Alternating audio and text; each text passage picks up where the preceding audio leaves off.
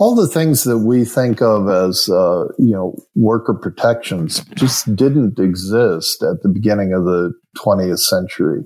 There was no standard work week. Uh, there was no minimum wage. There were very few safety measures.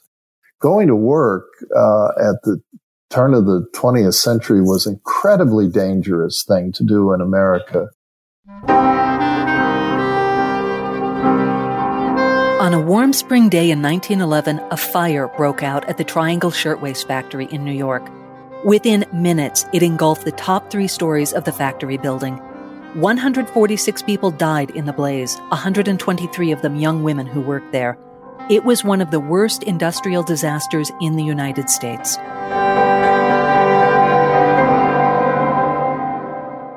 The fire and its aftermath would transform U.S. politics and shape the growing labor movement for decades. But to really understand the events of 1911, we need to go back two years and tell a much larger story than that of a single factory. In this special double episode, we'll travel to Manhattan in the early years of the 20th century. We'll look at how waves of immigrant labor shaped the city and how thousands of young women, all garment workers, became catalysts for change. They drove the fight for women's rights, fueled the rise of labor unions, demanded and got progressive changes from a government that had long ignored and exploited them. But all of this came at an enormous cost. This is Fiber Nation, Tales of Textiles, Craft, and Culture. I'm your host, Allison Korleski.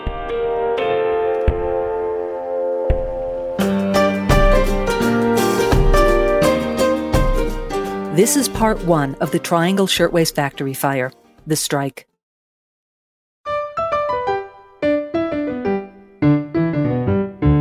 On September 10, 1909, a young woman named Clara Lemlich started down Fifth Avenue in Manhattan, walking toward the Lower East Side. She had just left a picket line at Leiserson's clothing factory where she worked as a draper. The women there were on strike for better working conditions and a unionized shop and Clara, a fiery speaker, had become one of the strike's leaders. Two men watched her leave and then followed her. Clara was a small woman, barely five feet. She had a soft, round face, dark eyes, and curly, dark hair that she cut short and parted on the side. It was a style favored by many socialist women at the time, and Clara, as we'll see, was a tireless activist. She was most likely headed to a lecture, a meeting, or maybe the library where she liked to study, and she probably never noticed the men trailing her until it was too late. One got behind her to block her escape. The other started punching her, then kicking her when she fell. In a minute, two at the most, she was on her hands and knees with a bloody face and four broken ribs. Nearby, policemen watched but did nothing. Because when it came to labor strikes, this was business as usual. Manhattan at the turn of the century was a nexus of political activism and political corruption. Wave after wave of immigration had flooded the city with cheap labor for decades. Now workers were finally beginning to protest poor factory conditions and low pay. But Tammany Hall, the political machine that controlled New York, including its police force, usually sided with factory owners. Tammany operated on a system of favors, graft, and bribes, and business owners were happy to offer all of these to local officials. In return, if they had problems with striking workers, they got crooked cops and hired criminals whenever they needed them to keep order in their shops. But that established system was about to get a knock in the teeth itself because the latest wave of immigrants, they didn't want to settle for business as usual. They wanted to change everything.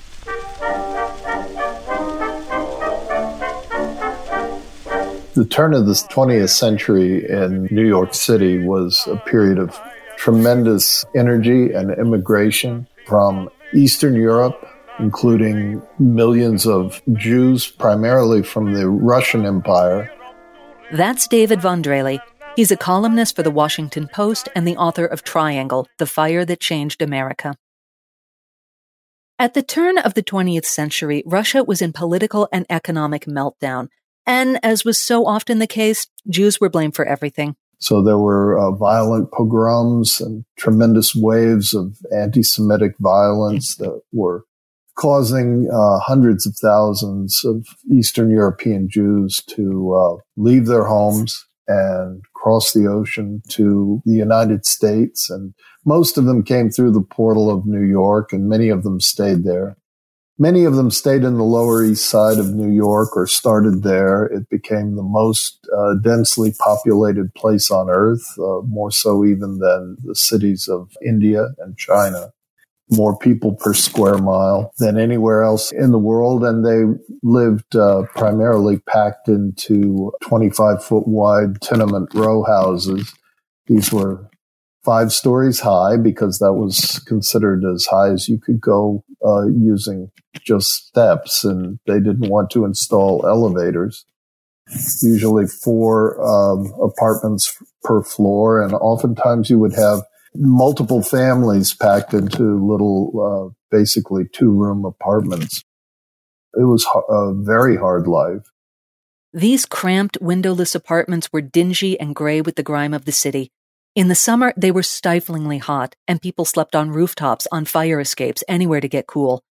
In the winter, people crowded together inside, sleeping on chairs or doors they'd taken down. More than two dozen people might share a common toilet down a hall. By 1909, there were a 100,000 of these tenement buildings in the city, and Clara and her family lived in one of them. Clara's family was from Ukraine and devoutly Jewish. Her father and brothers would study the Torah all day while her mother and sisters worked to support the family.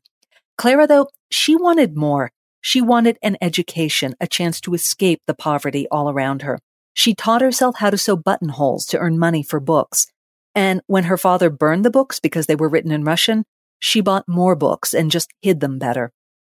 Galvanized by radical new ideas spreading through Russia, she became a devout communist. And when her family immigrated to the US in 1903, like so many other Jewish women, she put her sewing skills to work. These workers were uh, joining the garment industry in New York. The city had become the national center of clothing making. By 1900, most women no longer made their clothes. It was cheaper and easier to buy them in shops or through catalogs. The fashion icon of the time was the so-called Gibson girl, piled up hair, corseted waist, and a frilly white blouse called a shirtwaist or just waist. Practically every woman wore one, rich or poor. And while their corsets may have shaped the women, their blouses helped shape the city. Like architecturally shaped it. And these garments were being made in loft factories. This was the sort of dawn of the era of high rise buildings. With so many people flooding into Manhattan, the city had started growing upward as much as outward, helped by the new electric elevator. Buildings 10 stories and higher were going up at a rate of one or two a week throughout the city. And these new buildings housed modern new factories filled with garment workers like Clara Lemlich. And we need to clear something up here. These were not sweatshops. See, a sweatshop isn't a place where workers sweat from working so hard. Rather, it's a system of labor, an offshoot of piecework. Under the sweatshop system, a large customer, say a department store, would contract a middleman and order so many blouses for so much per blouse. The middleman would then hire workers, usually women living in those crowded tenements, and obviously he would pay less per garment than he would get paid himself but the margins were so slim that he would also sweat out additional profits from the workers. Maybe he'd cut pay rates without warning or tell workers that that first batch of blouses they just sewed was training and they wouldn't get paid at all for those. It, was a brutal business and there wasn't much workers could do about it because so many new immigrants that a sweatshop owner could just hire somebody new if uh, if somebody else walked out or if the workers tried to go on strike, the owner of the operation could just close down and move into a different tenement uh, two blocks away, and nobody would know where he went. So, the sweatshop era at the end of the 19th century was absolutely brutal. The new law factories were replacing these tenement sweatshops. There were maybe 500 shirtwaist companies in Manhattan, and the Triangle was the biggest. Located in Greenwich Village, just off Washington Square Park, it was sleek and modern. Big windows looked down on long rows of tables, basically assembly lines. Men used large curved knives to cut through 20 layers of fabric at a time, and the pieces then went to sewing tables where women might sew 3,000 stitches a minute on their drive belted machines. Button sewers worked in another spot, then embroiderers, and women who pressed and finished the garments. Then everything got folded and packed and invoiced and shipped to department stores around the country. For the workers, this factory system was definitely an improvement. These new factories uh, in the high rise buildings, they had a lot of capital sunk into them to, to build these uh, large sewing plants. They, they couldn't just shut down uh, overnight and move, and they had much larger workforces than the little sweatshop operations. So workers finally had a little bit of uh, bargaining power with the factory owners. And that's what we see happening as the uh, garment workers unions uh, begin to form. That's not to say this was a workers' paradise by any means. You know, the rooms were crowded and the work was uh, tedious and repetitious for most of the workers. You know, the highly skilled employees like the pattern makers and the uh, designers and the cutters. They had pretty good working conditions. Pretty good is a relative term, of course. A sewing machine operator might earn just $7 a week. When Clara started, she got three. And the factories were still dangerous and workers were often injured by speeded up machines. And that's when there was work. The big complaint was they never knew from day to day or week to week when they would be working or how much work there would be. I think anybody in the garment industry, even today, will tell you it's a it's a fickle industry simply because people's tastes change uh, so quickly. A new shirtwaist design might flop. With no orders, workers might sit around all day only to be sent home with no pay. Or another design would be such a hit that the factories couldn't fill orders quickly enough. Clara wrote at one point, quote, we are reduced to the status of machines. An average work week was 57 hours in 1909, but that was just average. A garment worker never knew if she'd work 80 hours that week or none. When workers fought for a 52 hour work week, that meant they wanted steady, guaranteed work, as well as an end to those crushing 16 hour days. And they wanted something you couldn't put a price on dignity. Clara eventually became a draper, someone who could look at a drawing and turn it into a shirtwaist blouse. It was a very skilled job that paid fairly well. But foremen followed her and other women to the bathroom and would stand outside and shout at them if they felt they were taking too long. Women had to line up at quitting time and let guards search their purses in case they were stealing fabric or blouses. The yelling of the foreman made life unbearable, Clara later said. We are searched like thieves. Now, it's tempting to think of the owners of these factories as mustache twirling villains who reveled in oppressing their workers. In reality, they weren't that different from Clara or any of the other young women who worked for them. They too were immigrants, and they too had usually worked in the garment industry under the same bad conditions for the same lousy pay. But they had made it, whether through perseverance, luck, stubbornness, or whatever. And once they did, they often lost sympathy for their workers or simply didn't understand why they weren't more grateful for those shiny new workplaces. This was particularly true at the Triangle Factory. Max Blank and Isaac Harris, the owners, had come up under the sweatshop system of labor. The owners of the Triangle Factory, Max Blank and Isaac Harris, have certainly been the, the villains of this story and in some ways deserve to be. They, I'm sure, looked at their modern factory and compared it to the sweatshops that they had worked in as young men and felt like they were improving the conditions for workers rather than exploiting workers. I think it was a sort of kids these days. Uh, look how soft they are, you know, compared to the way we had it. I think there was a very strong aspect of that that made them cavalier. But not for long. Coming up after the break, New York garment workers walk off the job and into history.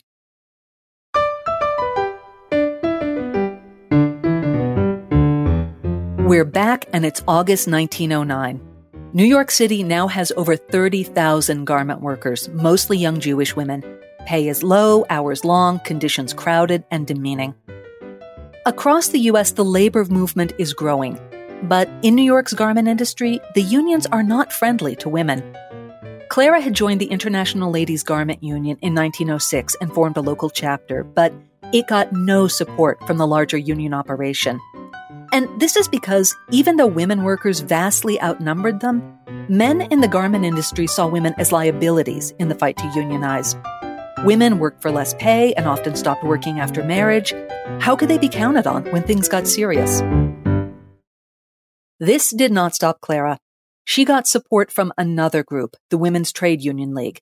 It was a progressive organization that helped women workers and it included a lot of upper class reformers like Jane Addams and a young Eleanor Roosevelt. Over the next three years, Clara was everywhere, urging workers to organize and go on strike for better conditions. When she discovered that the workers at Leiserson's planned a men only walkout, she crashed the planning meeting and demanded the floor. It would never work, she said. Without the female workers, any strike was doomed to failure. The 21 year old later admitted that she was going with her gut, not experience. What did I know about trade unionism? She said. Audacity. That was all I had. And it was an audacity increasingly shared by large number of garment workers.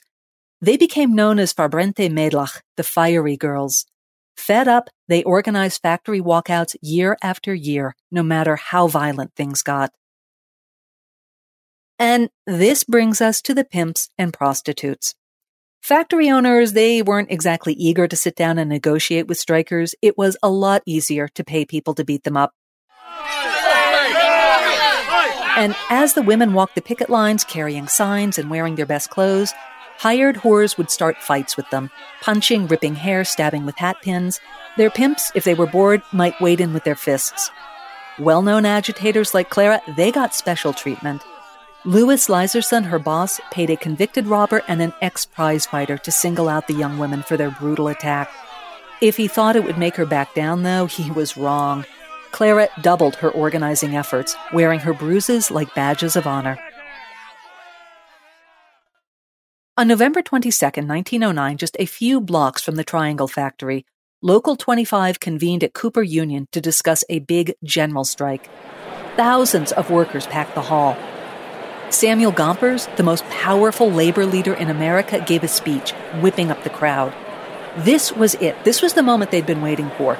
Garment workers, men, women, everyone would rise up and make their demands heard. Except nothing happened.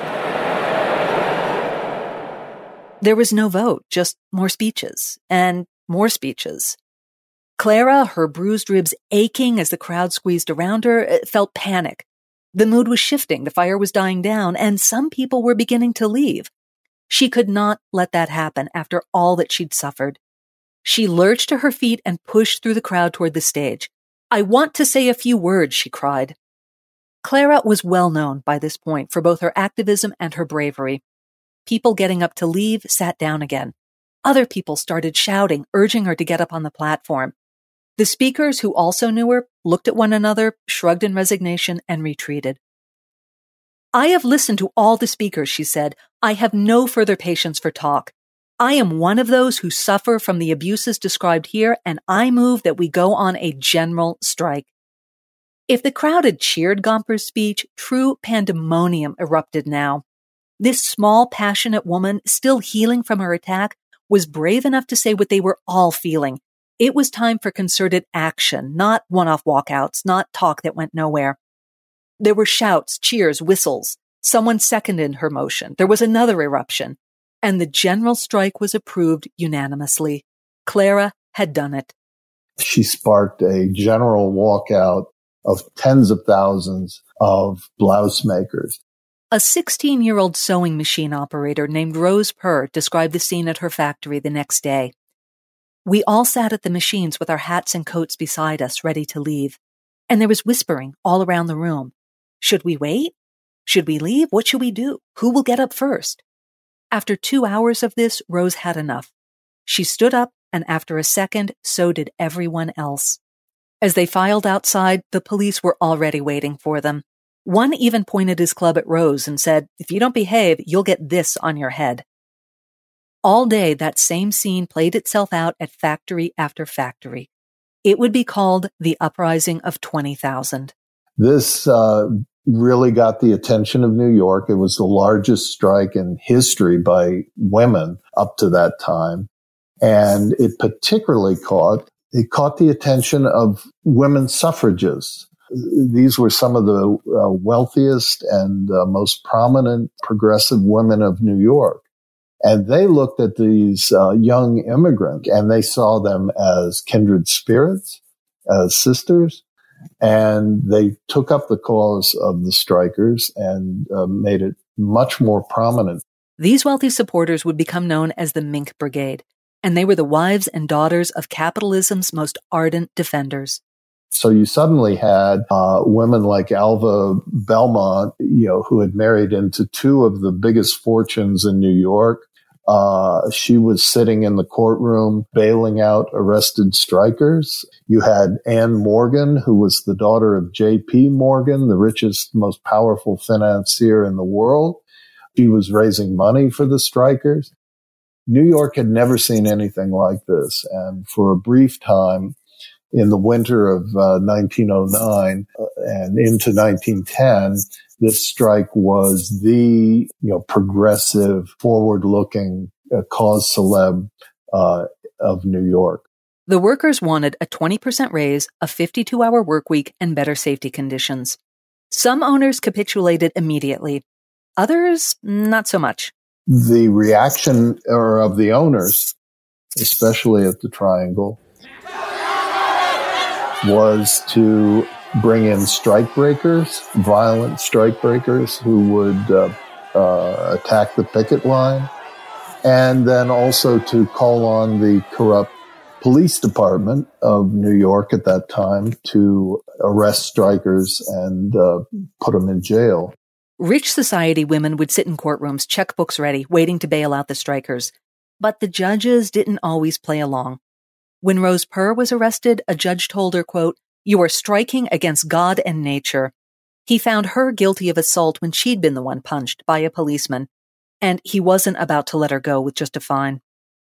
Since charitable women would pay your fines, I'm going to commit you to the workhouse, he said, to give you an opportunity to think over what you've done. Rose was 16, but she looked 12. She was tiny with a breathy voice and still wore her hair in braids down her back. People in the gallery were shocked to see a child treated so harshly, and 15 other women would soon join her that day. Uh, this turned out to be a to say the least, a highly counterproductive strategy because most of these strikers were young women. And the uh, people of New York were appalled to see young women being treated in, in this way. With all the bad publicity, it seemed like everyone was behind the striking women. Until one day, suddenly, they weren't. The factory owners had struck back by giving in. The owners, led by uh, Max Blank and Isaac Harris, the owners of the Triangle Factory, were uh, pretty clever about changing their tactics and making a settlement offer that included more money. Everything basically that the strikers were asking for, except they refused to recognize the garment workers union, which was heavily influenced by socialist politics and leadership. It was a brilliant move, driving a wedge between the striking women and their wealthy supporters. Because women like Alva Belmont and Anne Morgan, they were not fans of socialism. They were more than happy to support the garment workers as part of their own fight for equality and suffrage. But if they were progressive, they now saw the strikers as radical, too radical. By late December, most of the society ladies had withdrawn their support. By February 1910, the last few factories reached an agreement with the workers, giving them almost everything they demanded. This was a benchmark for the labor movement and helped transform the garment industry. And now both sides were exhausted and ready to get back to work. If they failed to fully unionize the factory, these fiery girls, like Clara and Rose, had nonetheless achieved a massive victory for all workers in the garment industry.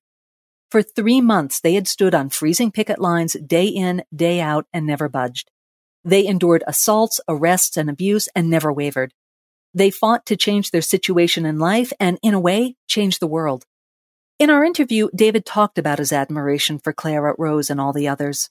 Well, I, I fell in love with all these young women, the fiery girls. And uh, I, I loved their spirit. I loved their optimism. I loved their, uh, you know, their idealistic uh, commitment. But most of all, what I really admired about these women who were so essential to this story is their patience. They, they organized, organized, organized, as the saying goes.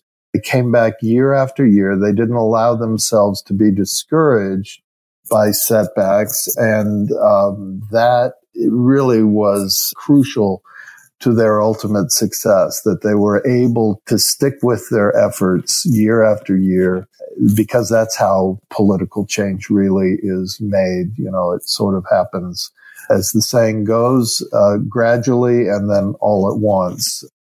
Now, of all the things the workers had fought for, one had fallen off their slate of demands. They got better pay, better hours, better working conditions, but not necessarily safer ones. Safety regulations were given lip service at best and then quickly forgotten. It was the busy season, after all. And that was something that would come back to haunt the Triangle factory owners, Max Blank and Isaac Harris, one year, one month, and 17 days later. Next up on part two of the Triangle Shirtwaist Factory fire, the Inferno. Around 4:40 p.m. on a beautiful spring day, Isidore Abramowitz was getting ready to leave his job at the Triangle Factory. He'd just set a stack of lawn fabric on his cutting table in preparation for the next day. A giant bin sat underneath, already full of scraps. Above the table, paper patterns hung from a wire. Cotton lint filled the air, dancing in the late afternoon sunlight. One story above, girls were leaving their sewing tables, chattering about their plans that evening. They lined up for the elevator, joking, laughing, never noticing that the stairwell door next to it was locked. As Isidore grabbed his coat, a tendril of smoke emerged from the bin behind him. Thank you for listening to Fiber Nation. If you like what you hear, please rate us and leave a review at Apple Podcast or wherever you listen. Your reviews help other people find us. Fiber Nation is produced by me, Allison Korleski. Our co producer and audio engineer is Dacia Clay. Fiber Nation is part of Interweave and Golden Peak Media, and our executive podcast producer is Jared Mayer.